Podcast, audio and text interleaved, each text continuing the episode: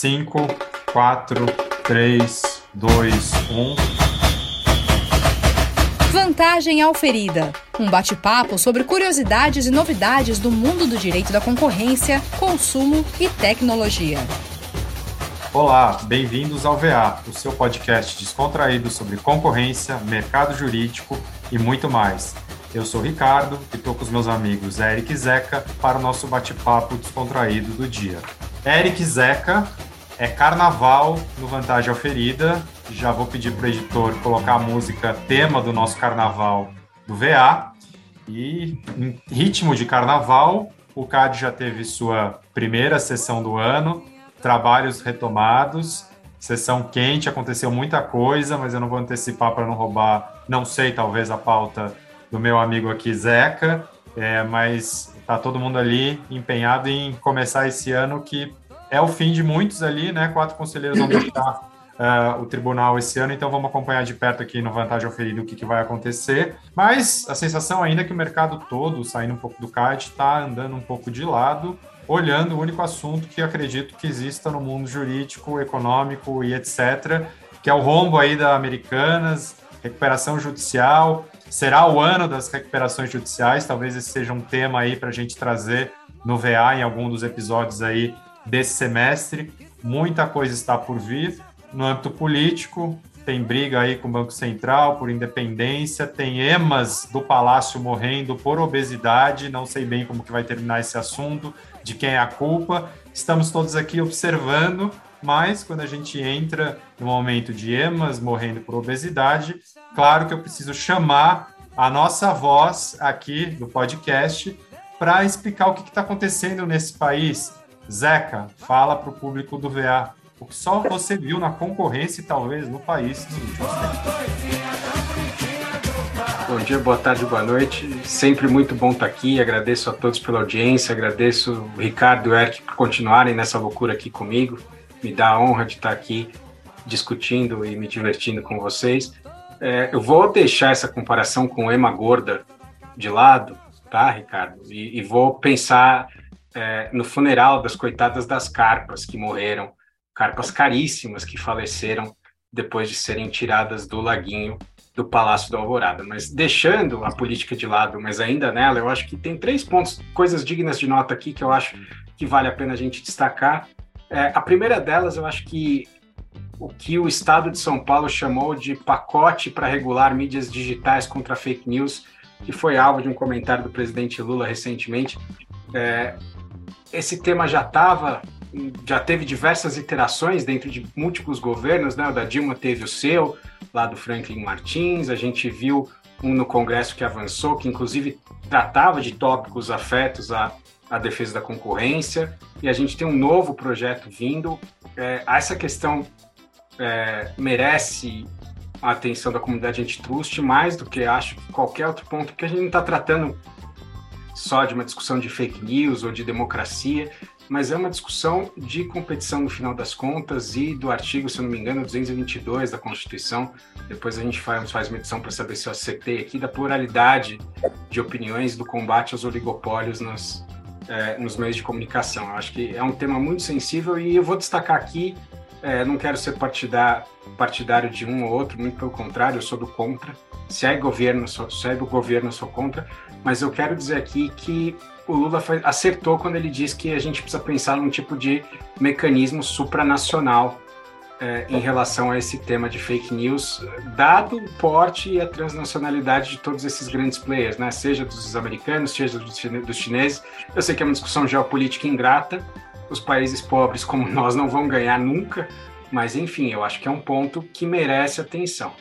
Outros dois pontos que merecem atenção, eu acho, um mais aqui dentro da nossa casinha do antitruste, é, foi a decisão da, da autoridade É, britânica, pelo menos uma decisão preliminar, de impor umas restrições é, à operação da Microsoft com a Activision, mas o que eu queria chamar a atenção deste caso especificamente foi que, pela primeira vez em muito tempo, surgiu uma pesquisa, né, um survey de usuários numa decisão antitrust. Fazia tempo, acho que décadas, que eu não via é, uma pesquisa desse tipo sendo utilizada para embasar uma decisão.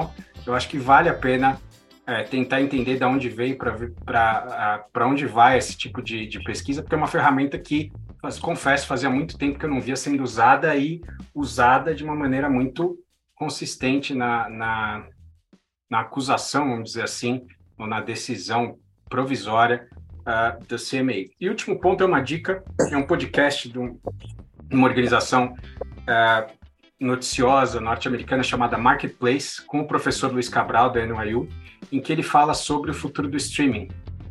E ele discute ali, é, de uma maneira muito simples e direta, quais os problemas que a gente tem hoje quando a gente tem seis ou sete assinaturas diferentes para não saber o que assistir nos múltiplos streamings e as oportunidades de mercado que tem em função disso. Eu acho que é uma, uma dica é, de uma audiência que, qualificada como a nossa, vai gostar de ouvir as coisas que o professor é, Luiz Cabral, que é genial, tem a dizer sobre essa questão do futuro do, do streaming. É isso, acho que queria ficar falando mais sobre todos esses temas, mas a gente tem um convidado que tem uma pauta aqui muito rica e muito atual também. Érico. Bem, bom dia, boa tarde, boa noite. Obrigado aí de novo pelo Zé, pelo Ricardo, é, por, por também me aturar aqui mais, mais um tempinho.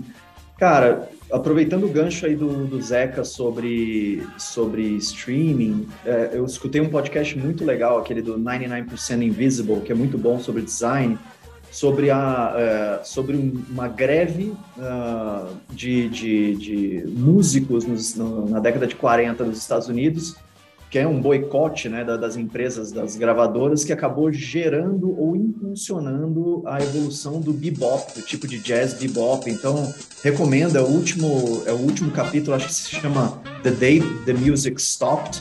É, vale muito a pena esse, esse podcast, é, Zezé, se você quiser comentar aí, mas vale bem legal.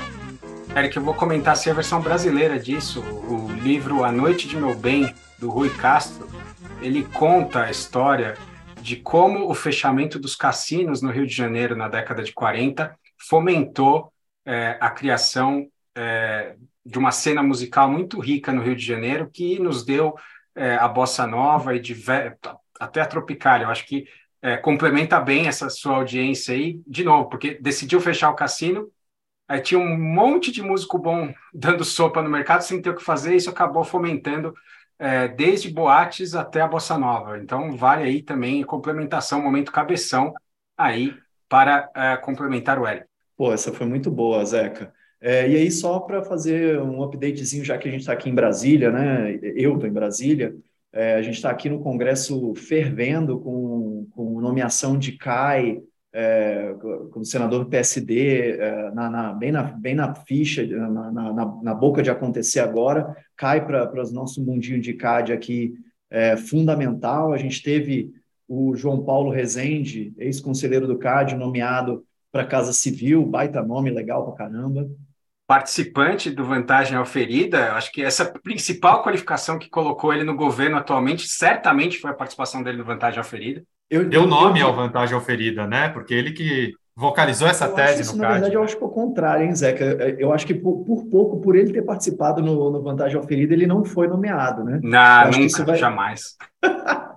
A gente teve também a, a Ana Maria Melo Neto, que já passou pelo, pela Secretaria de Direito Econômico na minha época lá, excelente também, já passou por tudo quanto é lugar.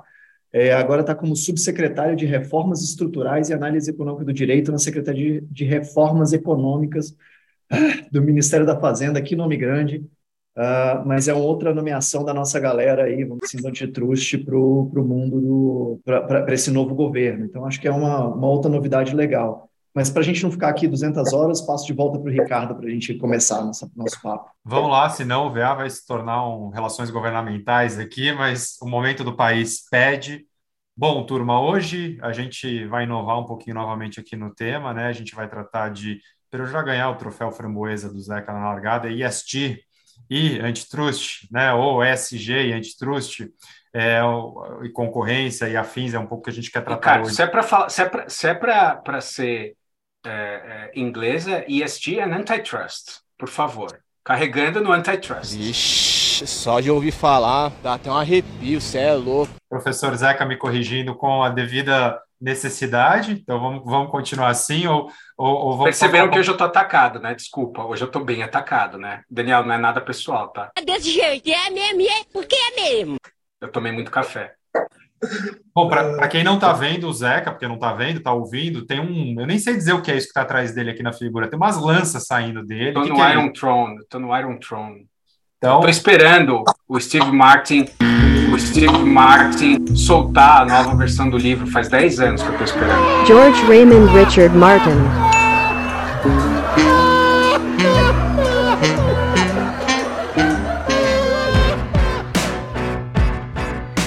Bom, para a gente botar alguém que saiba falar sobre o tema e pare de falar assuntos aleatórios aqui, eu vou deixar aqui, a gente tem uma honra aqui em receber o nosso convidado, eu vou deixar que ele se apresente aí para a turma do V A.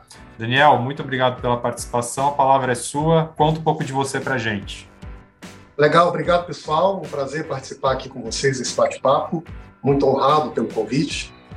Eu, uh, eu sou professor da Fundação Getúlio Vargas, da Escola de Economia em São Paulo e da Escola de Direito no Rio de Janeiro. E nos últimos anos eu tenho coordenado, aqui na Fundação, o chamado Observatório de Bioeconomia, que é um centro novo, um espaço novo que foi criado, que reúne um conjunto de conhecimentos interdisciplinares de economia, direito, administração, bastante também de agronomia, para um pouco colaborar com o setor público, com o setor privado, nesse desafio global, cada vez mais brasileiro, de acelerar a nossa transição verde, a nossa transição climática. Então, o objetivo no início, e eu estou tentando um pouco moderar, estimular, ativar isso aqui dentro e também nas colaborações que a gente tem com o setor privado, com o setor público, é de prover, não é? Com conhecimento, com ideias, com referências e com propostas, caminhos que a gente estuda e percebe que podem ser valiosos, úteis para o Brasil. Então, essa é a minha apresentação formal. Eu acho que a apresentação mais adequada é que eu sou um velho amigo e colega do Eric, desde muito novo. Sentamos na mesma sala de aula. Então, me considero aqui entre pares, entre amigos. Tá só. Então, como, como eu e o Zac também somos amigos do Eric, não vamos mais contar de onde, então estamos todos entre amigos, o que deixa a pauta aqui mais fácil. Daniel, obrigado pela apresentação. Eu acho que eu sempre... puxo aí o podcast com uma pergunta mais generalista, é, e, e nessa linha a gente sabe que o tema tem muito de um componente político, e a gente está num momento de troca de governo, então, claro que isso vai impactar bastante a pauta, mas antes de entrar nesse, nesse tipo de discussão, se a gente for dar um passo atrás, Daniel, qual que é o momento uh, do Brasil em relação à parte legal desses temas, né? Se a gente for transpor para o mundo jurídico, quais são as áreas que estão mais tocando o tema e a inter-relação aí com, com as políticas climáticas, ambientais e outras no país? Como é que você está vendo é, as áreas conversando com, com o tema? Beleza. Eu acho que tem aqui um pano de fundo que, se a gente entender, talvez ele ajude a visualizar o que está acontecendo no Brasil e os aspectos jurídicos relacionados a isso. Eu acho que o pano de fundo é um consenso em torno de três ideias e uma variável que não está clara. O primeiro consenso, que é global, é que nos últimos duzentos anos o mundo avançou e a economia se desenvolveu em cima de um cuspocu, que é um conjunto de serviços prestados pela natureza, muitas vezes de forma gratuita, para os quais ninguém paga, mas que ao longo do tempo nós nos damos conta de que a humanidade paga na forma de mudanças climáticas, de elevação e variação de temperatura, degelo do Ártico, acidificação do oceano, fogos nas florestas. O segundo consenso é que isso precisa parar. E, para parar isso, nós vamos precisar modificar a maneira como a gente pensa e organiza a economia. E essa mudança ela deve começar internalizando no preço dos negócios e no planejamento dos países essa variável oculta e, portanto, dando a ela transparência, valor, para que ela possa ser, digamos assim, precificada na maneira como a economia funciona, fazendo assim, portanto, que a gente case, digamos assim, a busca pela competição e pelo desenvolvimento com os objetivos ambientais.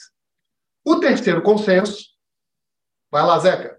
Não, Daniel, uma pergunta. Você... É, eu não, não, não sou terraplanista, tá? Longe de mim ser terraplanista, mas eu acho que essa pergunta aqui é, cabe no momento em que os terraplanistas acabam tendo um protagonismo talvez maior do que eles efetivamente deveriam ter. É, quando você estabelece como um consenso, e é natural que isso seja um consenso científico, como é que, que esse consenso ele é, é colocado para a sociedade, né? Como você vê é, o papel, é, não precisa tratar disso agora, mas acho que esse consenso ele talvez seja um consenso de uma comunidade é, importante, porém ainda não tenha sido popularizada. Não sei se, se você vai tratar disso ou não, mas é uma, uma questão que me parece bem relevante, não? Totalmente relevante. Eu acho que isso liga ao terceiro ponto e ao desafio que a gente está vivendo. É que o terceiro ponto, e eu vou responder a tua pergunta, Zeca, é que para a gente internalizar esse desafio ambiental na economia, nós precisamos criar arranjos ou soluções que hoje não estão disponíveis e prontas na prateleira do mercado. E existem arranjos diferentes que nos permitem fazer isso, mudanças jurídicas variadas que serão necessárias para isso, que estão agora acontecendo em várias fronteiras, em várias frentes. Algumas dessas mudanças dizem respeito ao próprio setor tributário. Como é que nós vamos agora organizar o sistema de cobrança de tributos conforme a pegada ambiental? Outras mudanças dizem respeito à própria regulação. E se nós formos prestar atenção no que está acontecendo na Europa, nos Estados Unidos e no Brasil também, é que o mundo jurídico está virando um grande laboratório de inovação e de experimentação sobre de que maneira nós vamos regular essa transição verde. Começando pela ideia, e essa é a variável que não está clara em nenhum lugar, e eu entro na sua pergunta, Zeca, o que, que é verde? Então, tem um consenso abstrato que é firmado nos grandes fóruns globais, é ratificado pelas lideranças e os órgãos científicos internacionais, e, de alguma maneira, é imposto, de cima a baixo, por todo o planeta, reconhecido oficialmente por leis nacionais, com estabelecimento de metas, de regras, de compromissos, de descarbonização, de proteção da biodiversidade, de preservação das nascentes, mas que agora entra num desafio prático de dizer, maravilha, mas como é que eu faço isso na prática? Todos nós podemos concordar sobre a necessidade de uma agricultura sustentável. Agora, quantos de carbono deve ter um saco de soja para ele ser green? Nós podemos concordar sobre a necessidade da indústria de moda ser verde. Mas quanto de água pode ser utilizado por uma determinada indústria do setor para que essa indústria seja green? E aqui é onde a grande tensão, e me permita, a bagunça começa, Zeca. Porque aqui os países são diferentes, as realidades são distintas, as expectativas não são as mesmas e muito menos as leis. E é nesse momento que eu acho que o diálogo, as tensões e as oportunidades também se abrem, digamos assim, para o mundo inteiro e para nós, né? Então, esse consenso, Zé, que é um consenso que acontece no céu das estrelas. Mas quando a gente começa a derivá-lo para os setores, para as particularidades nacionais, locais, aí o que a gente vê, na verdade, é um grande mundo cinzenta, uh, cinzento que ainda está, digamos assim, né, sendo construído, ordenado, clarificado. Não sei se o Zeca quer, quer fazer alguma pergunta agora, mas, é, Daniel, excelente explicação. Queria, queria que você desse talvez um panorama, porque como o nosso público ele é, ele é, é primordialmente de juristas, talvez, talvez fosse legal ver contigo qual é o, o design institucional que, tá se, que, que, que está posto hoje, né? Em quem são as agências reguladoras, quem são as secretarias, quem são os, os agentes governamentais que hoje existem e são relevantes, e se você vê alguns se desenhando. Porque eu penso, é, o, o Ricardo até brincou, né? Não vamos transformar isso aqui num programa de, de relações governamentais, senão a gente tem que chamar o sócio dele lá, tem que convidar o Luciano, mas grande, querido amigo também. É, mas a ideia é um pouco entender uh, o, o que, como que se pode atuar nessas frentes, né? A Agência Nacional de Mineração, quem que está aí no, no, no palco? O Eric, essa é uma bela pergunta, sabe por quê? Eu acho que existem agora, uh, eu acho que a gente está, eu acho que o país está tentando formatar esse regime de governança, digamos assim, que distribua atribuições e responsabilidades para uh, organizar de que maneira nós vamos, digamos assim, caminhar para a transição verde. O que é que a gente tem assistido? Nós temos assistido no novo governo, as mensagens, as decisões que foram tomadas, que a Agenda Verde se tornou a grande bandeira, ou uma das grandes bandeiras, desse novo ciclo político. Então, existem inúmeras secretarias verdes de clima, de bioeconomia, de economia verde, de sustentabilidade, espalhadas por diversos ministérios. Existe uma profusão de exigências legais estabelecidas por pactos internacionais que comprometem inúmeros setores que, por sua vez, são regulados por órgãos diferentes. Então, se diz respeito ao setor de energia, nós teremos aqui as agências ligadas ao setor de energia, de alguma maneira, sendo comprometidas em buscar regras, incentivos, soluções para que essa transição verde aconteça no setor. Na agricultura, naturalmente, os órgãos ligados ao agro, desde o Ministério da Agricultura até o setor financeiro, os órgãos que regulam o comércio e, aí, em última análise, os próprios órgãos de concorrência vão participar também da discussão e dessa organização do regime verde. O que significa, Eric, que a gente sabe é que onde a gente está vai mudar. Agora, qual vai ser o novo panorama? De que maneira essa orquestra ela vai ser regida?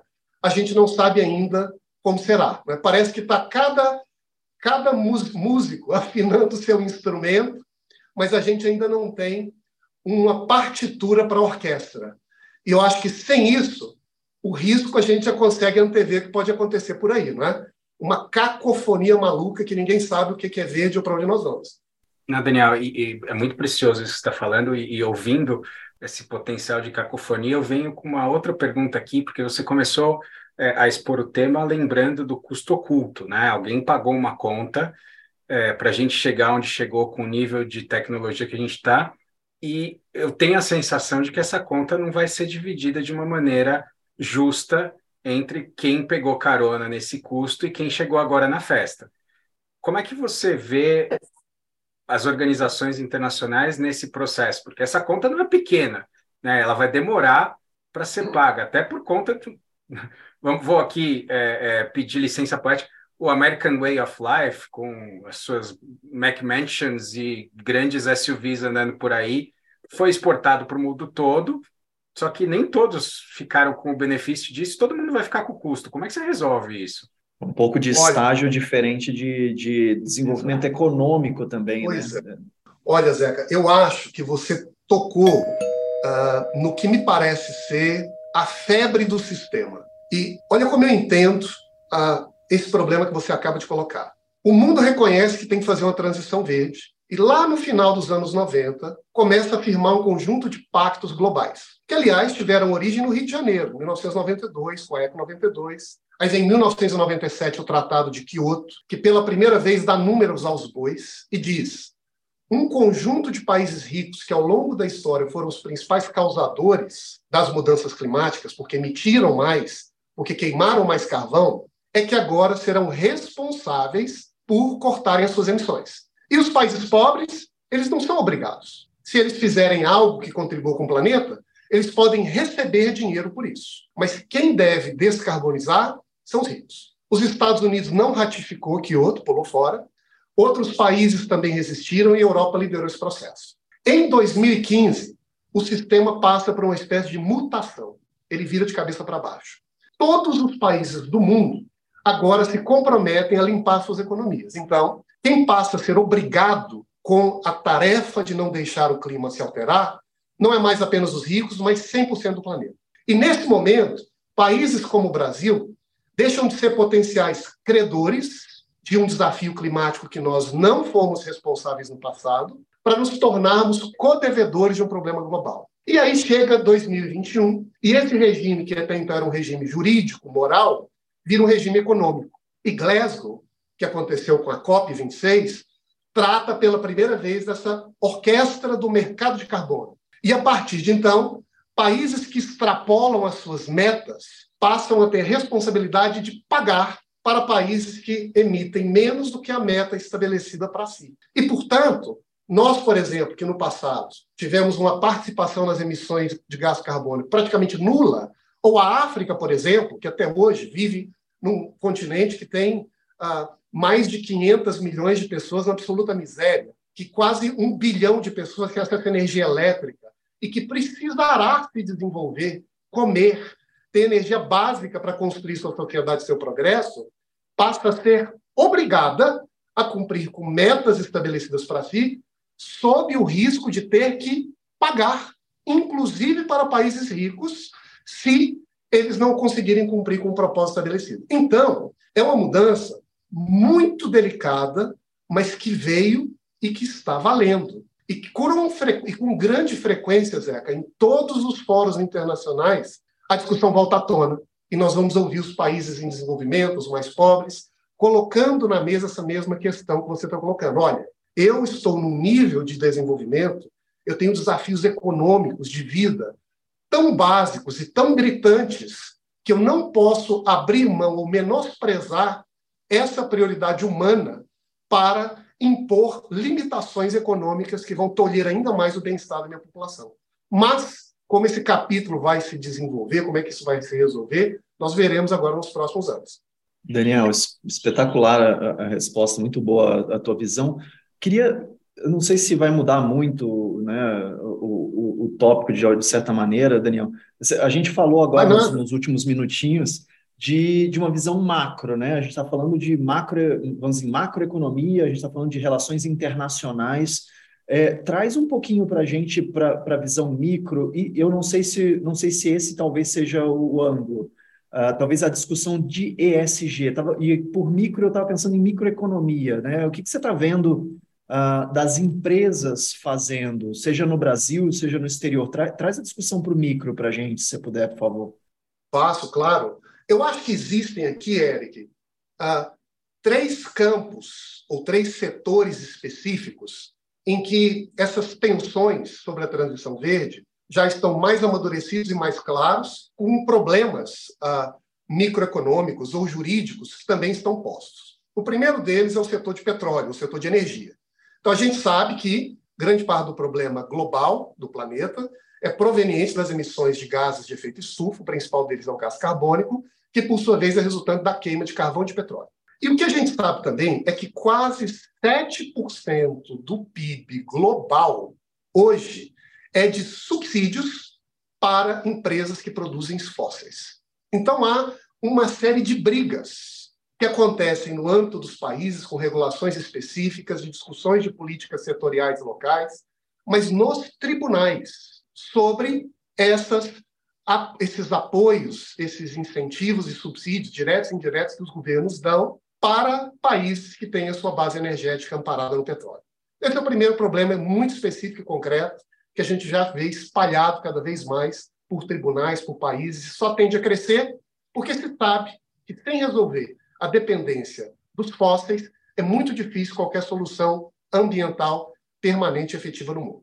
O segundo tema ligado a esse é o tema do uso da terra, que também é uma das fontes predominantes de emissões e que também gera uma imensa sensibilidade lá fora e no Brasil, sobretudo, porque aqui nós estamos falando de comida para a gente. Em um mundo que ainda luta contra o combate à fome, especialmente no momento de guerra, de instabilidade macroeconômica pós-Covid, de inflação de alimentos, que está provocando reações, não é, populares, ansiedades políticas, radicalização no mundo inteiro, você ter que incorporar um conjunto de transições verdes na maneira como se produz é algo muito mais delicado e difícil, muito embora necessário, para que a gente, de fato, consiga realizar essa transição sustentável. E por que isso é tão sensível entre nós? Que a gente sabe que a produção de alimentos é hoje a principal base da economia brasileira. Quase um terço do nosso P I B, quase um terço dos nossos empregos, e é um campo imensamente exposto e sensível, que continuamente passa por ameaças, tensões, essa relação com a Europa. E eu acho que aqui o aspecto jurídico mais marcante dessa tensão, Eric, é o fato de a Europa, nos últimos anos, ter aprovado um conjunto de regras que regulam a maneira como o setor de uso da terra, produção de alimentos lá, deve se uh, reorganizar, deve reduzir o uso de químicos, deve produzir sem que haja expansão de área. Mas, ao adotar essas regras lá, a Europa também utiliza um seguinte argumento. Para garantir a isonomia competitiva do meu produtor aqui, qualquer produto que venha de fora para o continente europeu vai ter que seguir o mesmo critério de exigência que nós estabelecemos para nós. Então, indiretamente, é uma maneira da Europa extra-regular ou ah, globalizar a regulação econômica que ela estabelece para si. E último ponto, muito direto, diz respeito a florestas. Então, também um campo absolutamente sensível para nós. O Brasil tem sessenta e seis por cento do seu território preservado, a floresta amazônica é a maior biodiversidade do planeta e, ao mesmo tempo, uma fonte de ameaça constante. E existe um grande debate internacional de que maneira nós vamos apoiar, preservar essa floresta, mas também financiar as comunidades e pessoas que vivem na floresta para que essa convivência, né, de gente com verde possa se dar de forma mais harmônica. E, a partir daqui, Eric, abre um campo de discussões e de debates sobre como é que as políticas, as regulações, os diversos setores devem, de fato, se dar para que a gente, digamos assim, avance, não é? Nesse campo aí meio minado da sustentabilidade. Eu, ficamos eu e o Eric aqui brigando pelo microfone. É, eu, eu, eu acho que é só fazer um comentário rápido e depois é, partir para uma outra pauta. Eu acho que do âmbito aqui dos, dos escritórios mais transacionais, vamos colocar assim, o tópico que a gente vê mais claramente, né? Eu estou dizendo para quem não está aprofundado no tema, para quem não está lidando no dia a dia, são aí, eventualmente, os índices de sustentabilidade, né, da B três, as empresas tendo essa preocupação que, às vezes, de quem está do lado de cá um pouco mais leigo, parece um pouco protocolar, né? Então, eu atinjo lá determinados índices e proxies e parâmetros para, eventualmente, é, ter uma receptividade do mercado a um índice que ele me coloca. Então, Daniel, acho que você puder comentar um pouco esse, esse tema antes da gente mudar aqui para o antitrust, acho que seria legal ouvi-lo. Eu acho que esse é um dos temas mais sensíveis e delicados da discussão hoje sobre, digamos assim, a regulação da sustentabilidade. E tem a ver um pouco com o que a gente conversou no início. O que acontece? O mundo, ele abraçou esse compromisso com a sustentabilidade e comprometeu o setor privado. E boa parte dessas iniciativas, elas são tomadas não por um governo, por uma política pública, mas por próprios agentes econômicos, que estabelecem lá a sua meta Net Zero dois mil e cinquenta, que informa os seus investidores e que se compromete publicamente, e, portanto, que tem agora que cumprir a promessa que fez. E, para cumprir a promessa que fez, eles começam a criar, a construir ou adotar o que seriam esses critérios que nos permitiriam olhar para a atividade da empresa ou para aquilo que a empresa incorporou e dizer, maravilha, você agora é mais verde do que ontem. O grande problema é que aquilo que se considera verde, digamos assim, no plano corporativo ou no plano jurídico, não necessariamente é verde no plano ambiental, no plano físico, químico, da natureza. Então, há aqui um desafio científico de esses critérios que nós utilizamos cada vez mais no mercado para orientar investidores, tomadas de decisão, análise de risco, se aproximem ou casem da verdadeira ciência físico-química, biológica, com base em que a gente olha para uma determinada atividade e diz, de fato, o impacto ambiental foi este. E isso, de fato, gera um benefício para a natureza. O que tem acontecido em grande maneira, ou em grande medida, a meu ver, é que tem um descompasso entre essas duas coisas. Então, o verde é uma palavra cujo conteúdo ainda não foi construído.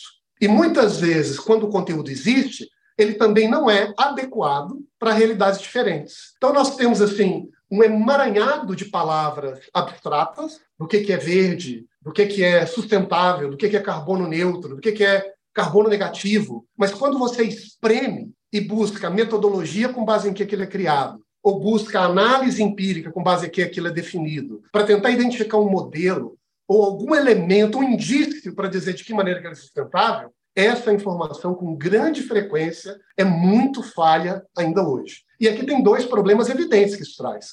O primeiro desses problemas é que a gente começa a construir uma espécie de bolha, em que essa dinâmica da busca pelo verde no mercado não necessariamente está ancorada em uma transição ambiental que o mundo hoje precisa passar. E o segundo problema é que os poucos exemplos ou os poucos padrões em que essa conexão entre o compromisso normativo, econômico e a ciência natural está estabelecido, é feito com base em realidades muito particulares, em geral, da Europa, porque lá eles têm uma ciência, uma compreensão muito mais antiga do que isso, a disso, do que nós, mas que não se coadunam ou não se ajustam a realidades diferentes como da economia ou da natureza de um país nos trópicos como o Brasil. Bom, Já que você falou em bolha, Daniel, vamos trazer a discussão aqui para dentro do, do podcast, né? O que que, para abrir o tema aqui de antitruste, o que que eu pensei um pouco? Aí o Zeca e o Eric vão me ajudar aqui, porque eles sabem tudo nos detalhes, e, e aí a ideia aqui fica mais um bate-papo, porque acho que é uma construção mesmo, né? Quando a Beleza. gente começa a ouvir o tema E S G no antitruste, o que a gente tem são referências aí, sobretudo na Europa, é, eu acho que tem dois ângulos claros para a gente pensar dentro do próprio sistema do Brasil, que é a função preventiva de ato de concentração, que eu vou deixar para depois, e a função repressiva. E eu acho que na, na função repressiva é até uma discussão oportuna, porque a gente enfrentou, de certa forma, no C A D, na pandemia, uh, uma coisa que me parece um paralelo, que foi o chamado cartel do bem, né? O C A D não gosta desse tema, mas seriam as empresas cooperando durante a pandemia para atingir alguns esforços aqui e ali de produção, de álcool gel, entre, entre outros tópicos. Então, quando a gente vai buscar referência na, na experiência internacional, hoje o que a gente vê é cuidado, né? A mensagem cuidado com a interação com seus concorrentes para construir a política, né, de sustentabilidade, porque eu não te daria uma isenção só porque o tema me, pare... me parece nobre. Então, tem sim limites e eu não vou aceitar ser... estar nesse contexto do cartel do bem, então você tem que estar, você está claramente sujeito à política antitruste nesse ponto. Então, no Brasil, né, desconheço ainda uma, uma discussão aprofundada nesse sentido, não sei se o Zeca e o Eric já viram algo no C A D, mas eu queria trazer esse primeiro tema, né, da, do E S G como a discussão de cooperação, quais são os limites e, e o que, que a gente deveria pensar em relação a esse tema. Ah, Ricardo, é um complemento até para pegar carona no que você disse, eu acho que o Daniel ele destacou para a gente aqui é, diversos problemas do nível internacional e no nível nacional, que eu diria que são É, problemas decorrentes da ausência de mecanismos ou de é, formas de coordenação de todas as iniciativas, né? Eu acho que é, você tem uma descentralização das, das necessidades que é, talvez dificulte. Eu acho que as empresas, às vezes, elas tentam por si só, até tendo em vista essa pressão de investidores e, e dos índices, de se coordenar, né, para É, atingir esses determinados critérios. Por exemplo, aí, é, não vou comprar soja de quem planta em área desmatada, né? O investidor fala isso e ele automaticamente gera um problema de coordenação para quem é trader, né? É, eu acho que é, só para pegar esse outro prisma do, do, do, da pergunta do Ricardo, porque eu acho que é, a coordenação ela é um grande problema que eu identifico quando a gente tem esse objetivo maior, né, da humanidade de diminuir a pegada é, é, climática, só que você não tem os mecanismos para fazer todo mundo agir no interesse da coletividade. Então, é, esses mecanismos de cooperação em, empresarial acabam eliminando esse risco de coordenação, esse problema de coordenação, e geram outros, né? Eu acho que é um pouco cobertor curto, só para fazer esse comentário, porque o Daniel colocou de uma forma muito clara essa, para mim, essa necessidade de coordenação e os, os esforços que estão sendo feitos nessa linha.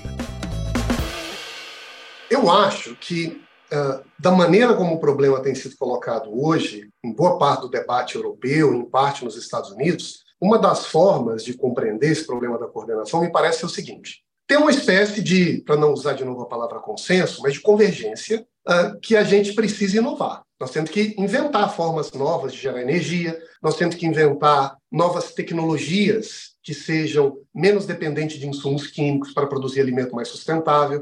Nós temos que inovar na maneira como a construção civil acontece, como nós produzimos os diversos bens que a gente usa. Essa inovação, por sua vez, ela é um processo ah, inerentemente arriscado. E tem um problema, que aquela empresa, o setor que dá o primeiro passo e paga o risco da inovação, ela pode também acabar ficando com prejuízo todo para si. Então, se o mercado é essa plataforma de competição que naturalmente estimula a inovação, à medida em que as empresas buscam atender o consumidor com preço mais barato, com qualidade menor, melhor, a gente sabe que esse ritmo da inovação do mercado, ele também parece não ser suficientemente acelerado, assim se pensa, para que as inovações, digamos assim, disruptivas que essa transição verde pede, sejam concretizadas no prazo adequado. Aí vem alguns países ou algumas áreas do mundo, e a Europa lidera isso, e diz: nós vamos criar aqui ah, exceções, flexibilidades, para que esses setores que hoje são pressionados para inovar, mas que talvez não tenham condições de fazê-lo se cada um agir por si só, possam cooperar entre si e, fazendo uma espécie de mutirão ou de acordos, possam encontrar soluções que sejam, digamos assim, competitivas e, ao mesmo tempo, sustentáveis. Então, é uma tentativa de se aproximar, digamos assim, o compromisso com a competitividade e com a eficiência, com as ambições de sustentabilidade, que são, em alguns casos, compromissos jurídicos, normativos, como na Europa e agora em boa parte do mundo. Agora, esse é o cenário, né? Em que medida fazer isso e abrir, digamos assim, brechas ou exceções é uma maneira ótima ou adequada para se cumprir esse propósito, em que medida isso pode acabar criando outros problemas ou desafios que talvez a gente hoje não consiga nem antecipar. Não, Daniel, o, o que eu acho que até entrando no, no eixo que o Ricardo citou, né, tem um pouco de, dessa, dessa, desse trabalho de repressão de condutas é, infrativas, que é um pouco do ângulo que a gente foi agora, e também tem um pouquinho é, da, da, da prevenção, né, de, de poder de, de mercado com, com atos de concentração. E aí o que me parece também, é, e aí até queria ouvir um pouco o Zeca também o, e o Ricardo nessa discussão, é, o que me parece agora que a gente vê um pouco no antitrust é a introdução de variáveis adicionais, não sei se daria para dizer que são adicionais, adicionais no cômputo daquilo que é competitivo, talvez até no, no vamos assim, daquilo que é pró-competitivo ou que estaria dentro da missão de uma agência de concorrência. Então, uh, entra, por exemplo, no, no cômputo do C A D, ou no cálculo do C A D, Uh, metas verdes, para tentar não usar um, um termo errado aqui, uh, entra no cômputo do C A D uh, empregabilidade uh, ou variável de, de redução de salário, uh, e aí o que, o que me preocupa nessa discussão é que me parece que é extremamente difícil em termos de coordenação, como você ressaltou e o Zeca uh, sublinhou logo na sequência. E aí, para a empresa ou para o setor privado, é muito difícil, já é difícil para ele hoje saber que tipo de troca de informação ou cooperação ele pode fazer sem levar em consideração E S G. Aí, imagina se a gente adiciona uma variável de E S G e fala assim, olha, então, isso aqui agora você também tem que levar em consideração. Você adiciona complexidade. Será, será que o mundo do antitrust está preparado para adicionar essa variável de complexidade? É, é menos uma pergunta, mais uma reflexão, talvez. É, eu, eu até queria fazer um comentário também nessa linha, né, Eric? Tem até um... Eu, depois a gente põe no nosso material aí, tem um artigo do, do Maurício Maia, né, sobre E S G antitrust, que ele traz algumas reflexões nesse sentido, e, e, e também tem algumas, uh, alguns artigos, sobretudo na União Europeia, sobre isso. Também em que medida ou em que momento, até pelo que o Daniel falou, para sair um pouco do, do só o discurso, né? Você poderia argumentar junto ao C A D numa operação verde, vamos dizer assim, que isso é um elemento de eficiência e que, portanto, deveria ser olhado na análise concorrencial aí dentro das etapas como qualquer outra eficiência, mas aí talvez uma eficiência muito específica que a operação venha a trazer. E se a autoridade deveria olhar sobre esse ângulo e se a gente vai passar para uma próxima etapa onde esse tipo de operação verde, e o, e o Maurício Maia, ele traz ali duas ou três que, que seriam, na essência, operações verdes, que medida isso pode ser usado pelas partes para provar um ato de concentração, ainda que a gente sempre brinque aqui no V A que eficiência é o Chester do antitrust, né? Ninguém nunca consegue aprovar por eficiência.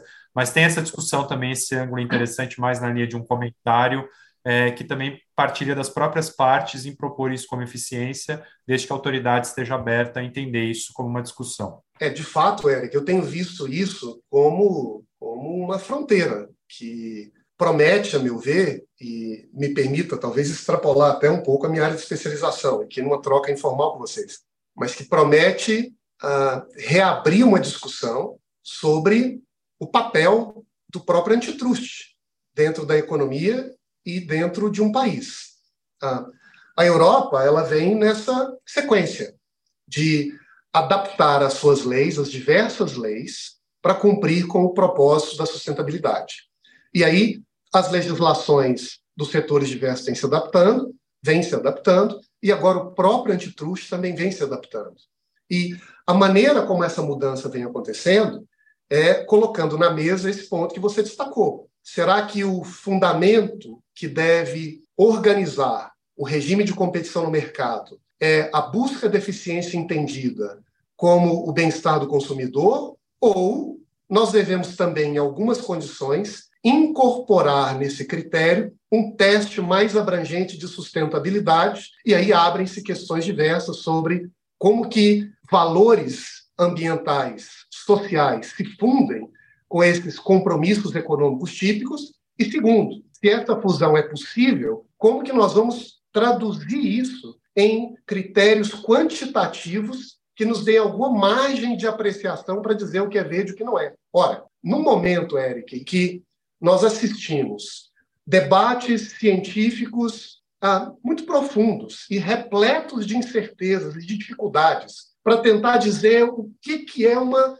soja carbono neutro, o que, que é uma a utilização do solo subtropical com bioinsumos que gere uma redução do uso de água. Nós vamos agora dar para um conjunto de burocratas em órgãos concorrenciais a tarefa e a responsabilidade de dizer o que é verde e fazer uma análise dessa complexidade natural. Me parece um passo gigantesco e me parece, com todo respeito, algo muito distante da capacidade estabelecida, pelo menos, da maior parte dos órgãos concorrenciais do planeta. É, Daniel, não só do que é verde, né? Mas se é verde o suficiente para que eu possa tolerar uma diminuição na competição em outras variáveis.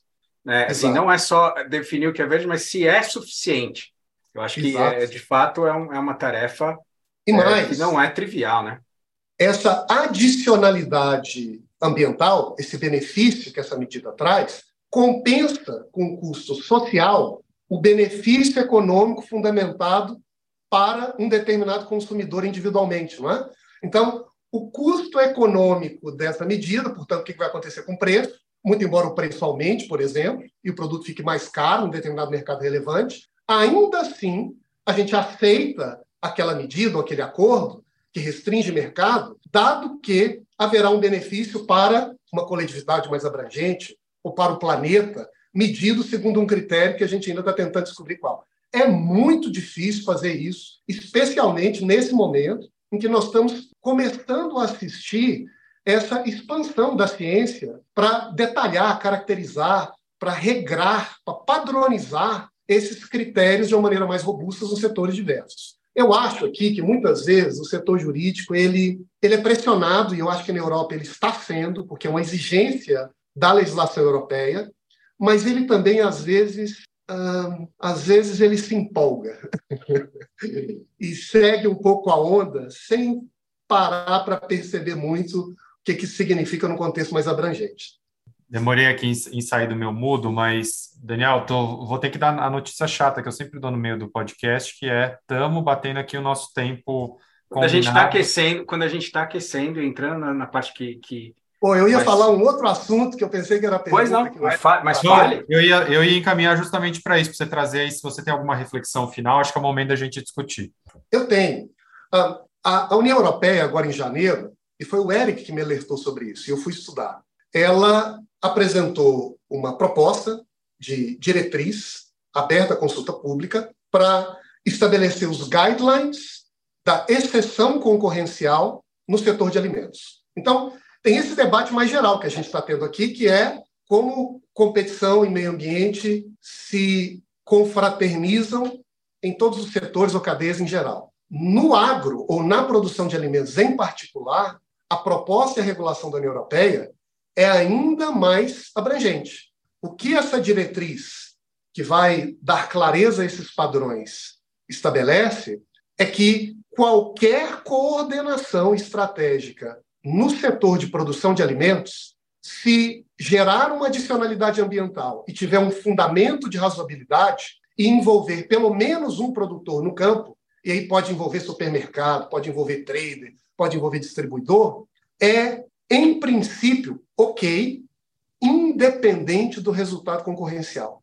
Então, eu não preciso me preocupar em fundamentar de que maneira isso vai gerar um benefício econômico. Se isso gerar um benefício ambiental superior, eu pressuponho, se essa medida for de fato justificável para um ganho, digamos assim, de compromisso ambiental, que esse cartel sustentável é bem-vindo. Então, a regra do jogo, o pressuposto, parece que se inverte. A lógica agora é a seguinte: se você está no agro, na Europa, a melhor coisa que você tem a fazer é juntar a sua turma e estabelecer as condições de produção e de venda para garantir preço, garantir qualidade, garantir mercado, diminuindo seu risco. E aí comunica aos órgãos da concorrência, que vão estar de mãos atadas. E se eles não gostarem por alguma razão, aí eles te dizem, faz um ajuste aqui, e aí você altera.